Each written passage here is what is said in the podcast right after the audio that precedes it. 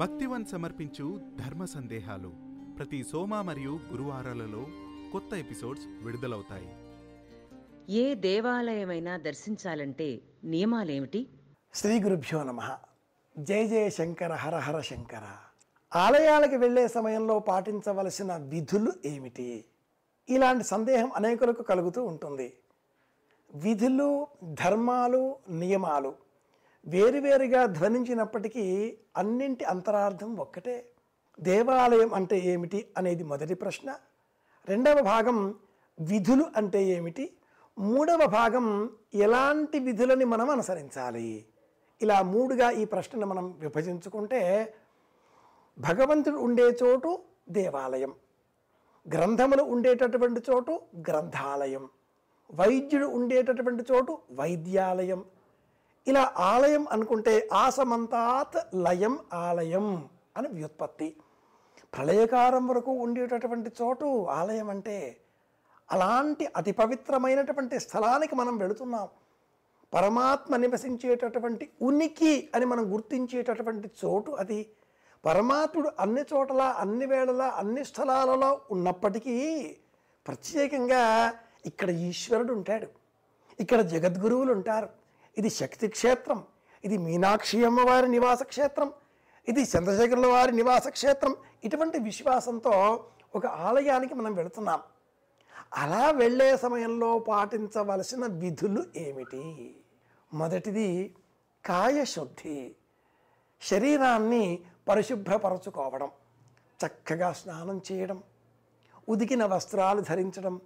పరిశుభ్రమైనటువంటి వస్త్రములను ధరించడం. నుదుటన వారి వారి మత విశ్వాసాలకు అనుకూలంగా తిలక ధారణ చేయడం యథాశక్తి. పత్రం పుష్పం ఫలంతోయం అని భగవద్గీతలో గురువుగారు చెప్పినట్లుగా అందరికీ గురువుగారు ఒక్కరే కృష్ణ పరమాత్ముడు జగద్గురువులు. వారు చెప్పినట్లుగా యథాశక్తి నీరు పత్రి కొబ్బరికాయ పుష్పాలు పళ్ళు యథాశక్తి. వెంట సజ్జలో అలంకరించుకొని చేతబుచ్చుకొని పోవడం పాదరక్షలు లేకుండా ఆలయానికి వెళ్ళడం. ఇది నాలుగవ నియమం. పాదరక్షలు ఈ దేహం పైన మనకు ఉండేటటువంటి మమకారాన్ని సూచిస్తాయి. దేహం పైన మమకారం విడిచిపెట్టాలి. ఇది ప్రధానం. పరమాత్ముడు ఈ దేహం పైన అనుగ్రహాన్ని చూపించి ఈ దేహం విడిచిపెట్టినప్పటికీ మనకు కైవల్యం అందేటట్లుగా అనుగ్రహించాలి అంటే ఈ దేహం పైన మమకారం మనకు ఉండకూడదు. అనేకులు ఆలయానికి వెళ్ళే సమయంలో కొత్త వస్త్రాలు ధరిద్దామా? కొత్త నగలు వేసుకుందామా? అలంకరించుకుందామా అనేక సుగంధ ద్రవ్యాలతో సెంట్లతో ఈ దేహానికి అలంకరించుకుందామా ఇలాంటి ఆలోచనలు చేస్తూ ఉంటారు. చిత్రపటం తీసే సమయంలో సెంటు కొట్టుకుంటే ప్రయోజనం ఉంటుందా? ఉండదుగా. అది ఎలాగో పరమాత్మ దర్శనానికి వెళ్ళే సమయంలో పరమ పవిత్రమైనటువంటి ఆలోచనలతో మన మనస్సును నిక్షిప్తం చేసే విధంగా ఉండాలి. పరమాత్మ పాదాల వద్ద ఈ మనస్సును నిక్షిప్తం చేసే విధంగా మన ఊహలు ఉండాలి అంతేకాని ఫోటో కోసం సెంటు కొట్టుకున్నట్లుగా ప్రవర్తించకూడదు. కనుక ఆలయానికి వెళ్ళేటటువంటి ఈ విధులలో ఐదవ నియమము విధి వంటిది ముఖ్యమైనది మౌనంగా కూడా ఉండడం. నాలుగవది పాదరక్షలు లేకుండా. ఐదవది మౌనంగా వెళుతూ ఆరవది ఆలయానికి వెళుతూ ఒక్కరు వెళ్ళకుండా మరి ఒకరిని వెంటబెట్టుకుపోవడం ఇది ఆరవది అతి ముఖ్యమైన నియమం. ఒక్కరు వెళ్ళకుండా మరొకరిని వెంట తీసుకువెళ్ళాలి. తపస్సుకు ఒక్కరు వెళ్ళాలి. భక్తితో ఆలయానికి ఇద్దరు వెళ్ళాలి.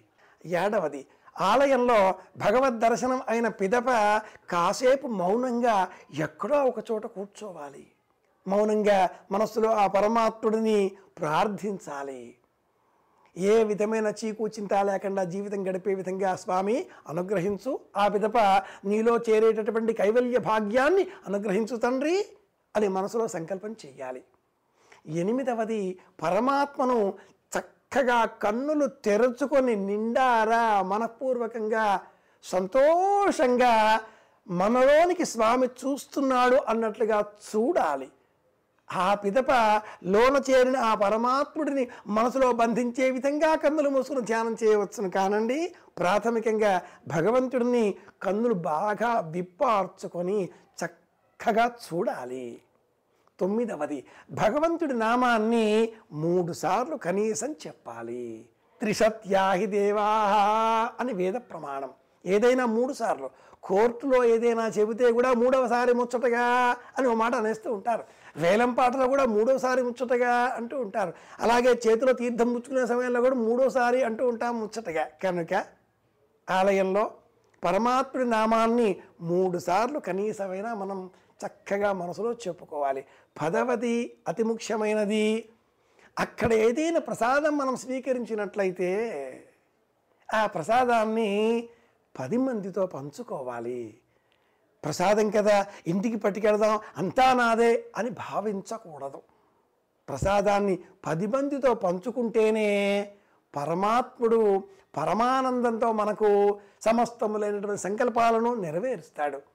ఇది గురుబోధ. శంకర వాక్యాన్ని స్మరిద్దాం. జగద్గురువులు ఆదిశంకరులు. భగవత్ సమానమైన ఆ భావనలతో గురుబోధను స్వీకరిద్దాం. అందరి క్షేమాన్ని కోరుదాం. శ్రీ గురుభ్యో నమ. శుభమస్తు.